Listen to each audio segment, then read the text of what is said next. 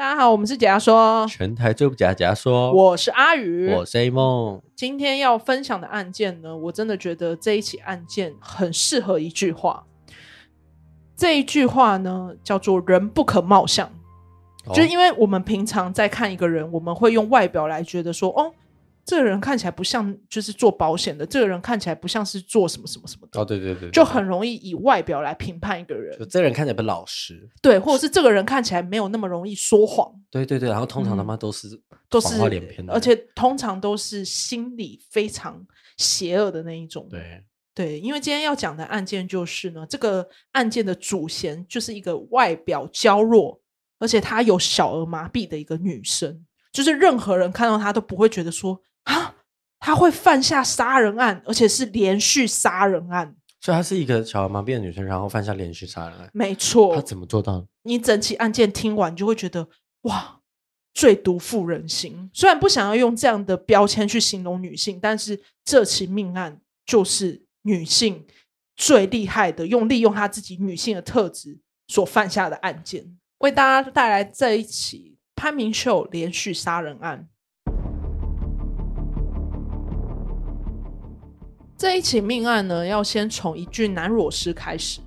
在一九九五年的十月十三号呢，有一位民众，他经过台北士林区南建南路三区，他就发现，哎，怎么有一具男裸尸在倒在路边？但是因为尸体的样貌是被强酸淋过，你第一时间看到他的脸部是无法辨识身份，而且他被淋过的地方呢，都严重毁损，除了脸部、胸部以下呢，都被强酸浇淋过。他是连生殖器都没办法辨识，你就知道这个尸体毁损有多严重。当时他报案之后呢，警方就先把尸体送去给杨日松法医做检验，检验之后确定呢，死者是没有明显外伤，但是有热毙的情形，加上胃部呢是有安眠药的反应，虽然遭到强酸侵蚀，所幸呢他全身上下虽然都有被泼到嘛，但还有留。一枚未被侵蚀破坏的指纹，透过指纹比对之后，就有查出死者的身份。死者是一名汽车业务员，二十二岁的徐志忠。在透过徐志忠身边的家人和同事调查下，同事就有说：“哎，他有听过徐志忠说，他那一天是要跟客户约在林森北路的钱柜，因为他有接到一个案子嘛，就说要卖车，所以他就为了这件事有去。” KTV 有去钱柜这样子询问了当天有在钱柜的服务员，他说：“哦，十三号那晚他记得很清楚，一个小儿麻痹的女生呢和两个男生搀扶着徐志忠。调查之后才知道，原来徐志忠呢他有一个大他五岁、二十七岁的一个女友叫潘明秀。那这个小儿麻痹的女生呢就是潘明秀，就是搀扶着他的，其实就是他女朋友啦。”然后在林森北路的钱柜那晚，潘明秀也在。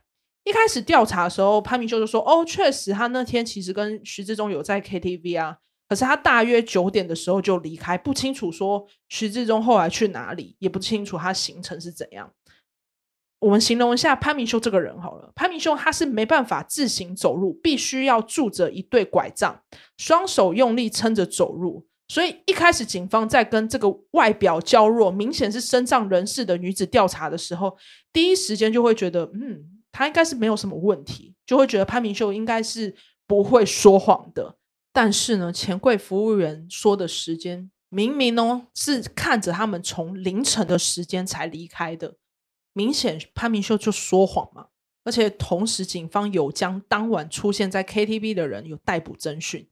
当时扶着徐志忠的呢，是潘明秀的弟弟潘明宏，跟潘明秀的新欢郑连金。那我新欢新欢他的新男友，因为这个、啊、我刚刚有讲，徐志忠是他女友叫潘明秀，对啊，然后新欢就是潘明秀的新男友郑连金。那徐志忠跟郑连金不会不爽啊？对，会对、哦哦、我我下面就是要讲这件事。在侦讯后呢，潘明秀说了，就是徐志忠他其实有严重的暴力倾向，加上徐志忠家人其实也不希望他们两个继续在一起嘛。然后在潘明秀遇到已婚的郑连金之后呢，他就坠入爱河，所以他们就迅速发展。但这件事就让徐志忠非常不爽，他就说我要杀了你全家，他要杀潘明秀全家，而且常常还拿潘明秀的拐杖打他。然后潘明秀就觉得很很烦啊，很难受，这样他就把这件事告诉他弟弟。他就把这件事告诉他弟之后呢，也告诉新男友郑连金。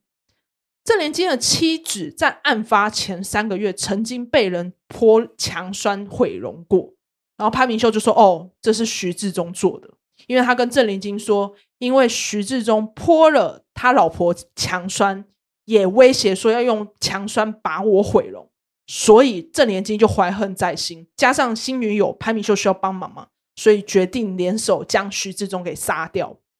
但是呢，徐志忠没有这么好解决，因为他曾经是成。”特特种部队，所以这时候潘明秀就想到一个计划，他就是先向他三个朋友诉苦说啊，我跟我男朋友啊很烦啊，他会打我啊，会一直想办法要威胁我全家，所以他就告诉他朋友跟他男朋友不和，所以就请朋友帮忙设局，想办法灌醉徐志忠要拍裸照，用裸照威胁他，让徐志忠不敢再继续纠缠。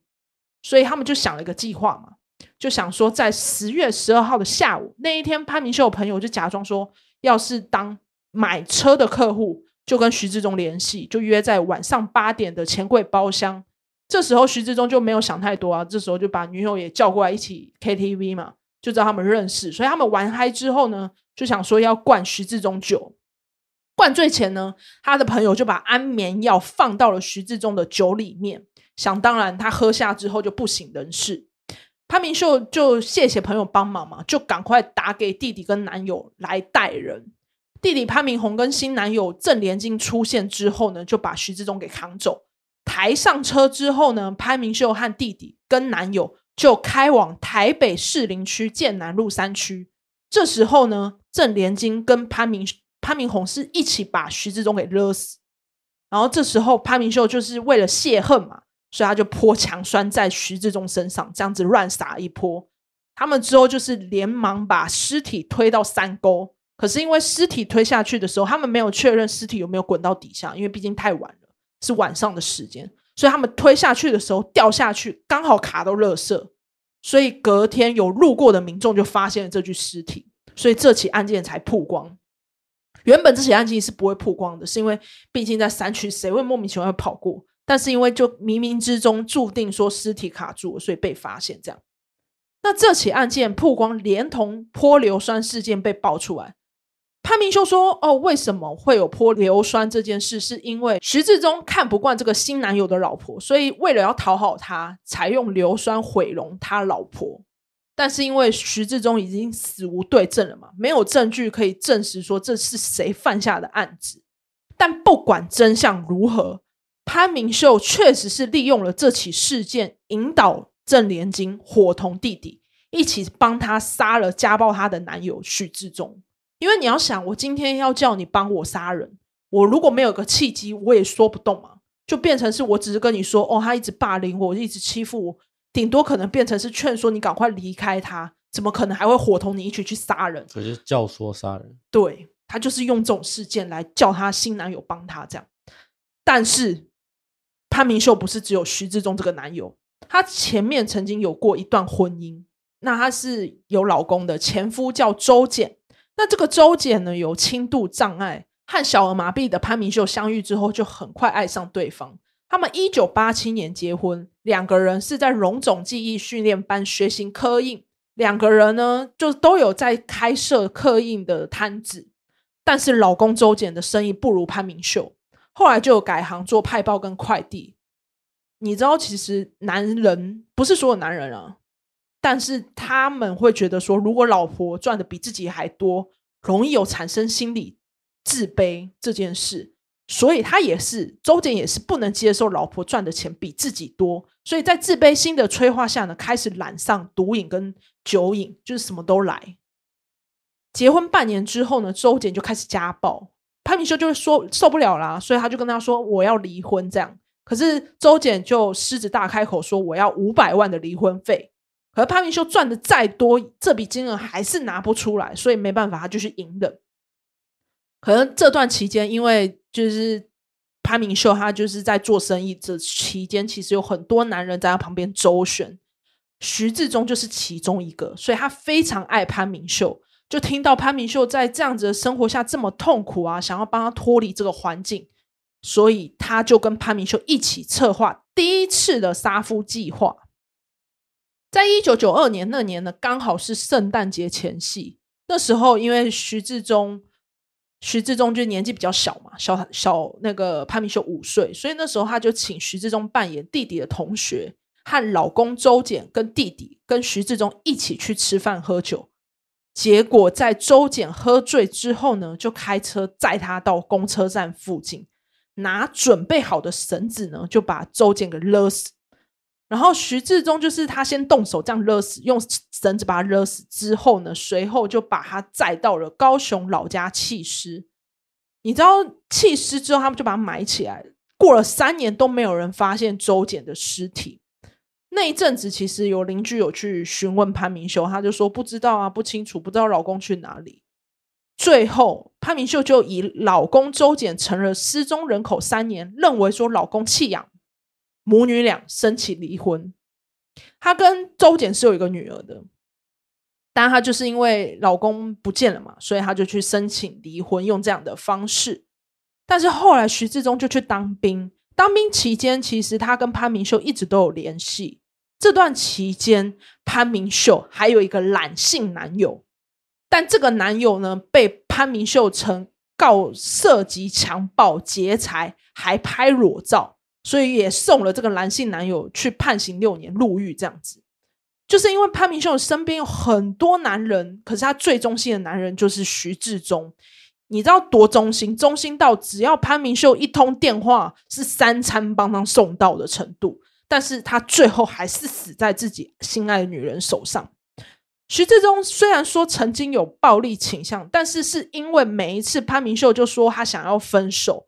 他就会拿说周俭的事情出来威胁说，你要跟我分手，我就把这件事报给警方啊。然后他就一边威胁一边打他这样子。可是你知道这件事情被爆出来的时候，潘明秀其实不在意自己扛下杀人罪，反而是后悔说啊，牵扯这么多朋友啊，觉得很抱歉这样子。而这个潘明秀呢，在当时媒体报道下，只要你去查潘明秀三个字这个名字，媒体都会贴上。黑寡妇以及毒寡妇的这种标签，而且还说他的眼睛哦会勾魂，没错，你只要跟他对上呢，你的魂就会被他吸走，有这样子的标签在。那是因为在当年潘明秀的男女关系表现前卫，以及他的性格会被各家媒体当做渲染的好素材。就是为什么会用黑寡妇形容潘明秀，是因为母蜘蛛在交配之后就会把公蜘蛛给吃下肚。你看前面他的这个所作所为是不是一模一样？就跟他犯的案件是一模一样，所以潘明秀完全体现了“黑寡妇”这三个字。嗯，因为他杀了他的前夫跟男友。可是你知道，警方最感到不寒而栗的事情是，因为这个娇柔的外表却有狠毒的杀人手段，就是这种不协调感跟落差是让人非常感到压抑的。而且你要想，在那个年代，其实没有这么多的重大案件。然后看到他这样子的类型的人，其实是有一点吓到的，就是觉得哦，你怎么有办法犯下这么狠毒的案件？然后潘明秀跟周简有一个女儿叫周梦君，在潘明秀入狱的时候，女儿只有三岁，然后他女儿是从小被阿嬷抚养长大。不幸的是，他女儿周梦君在十七岁那年自杀了。是哦，是压力太大吗？他。完全没有征兆，因为他那时候警方也有去调查，说他有没有那个遗书啊，完全没有。可是他选择的自杀日呢，是在二零零六年的十二月二十四号，其实刚好隔天就是周俭，就是他爸爸父亲的忌日。然后周梦君呢，他其实人际关系很好，成绩也很好，他多好，他是可以顺利推甄进入交通大学，就知道这个人的那个学历是不错，对。可是因为没有找到任何遗书嘛，然后自杀时间刚好是忌日，所以推测说是不是有关联，没有人晓得。但还是可以确定说，潘明秀这件案件呢，环环相扣成了这场悲剧这样子。那这起命案呢，在潘明秀亲密关系里，还有四名男子嘛，就两个入狱，两个被杀害，而且两个都是用相同手法被杀死的。嗯，然后这边前提一下，就是潘明秀小时候成长背景。其实潘明秀小时候呢，爸妈离婚，他是跟四个兄弟姐妹和妈妈一起生活。但是他阿公在那时候是有开性交易所，嗯、那时候他就是在这个环境中里面这样子长大啊，耳濡目染嘛。就是媒体就认为说，是因为这样的背景呢，潘明秀可以容易周旋在各个男性，让男生对他掏心掏肺。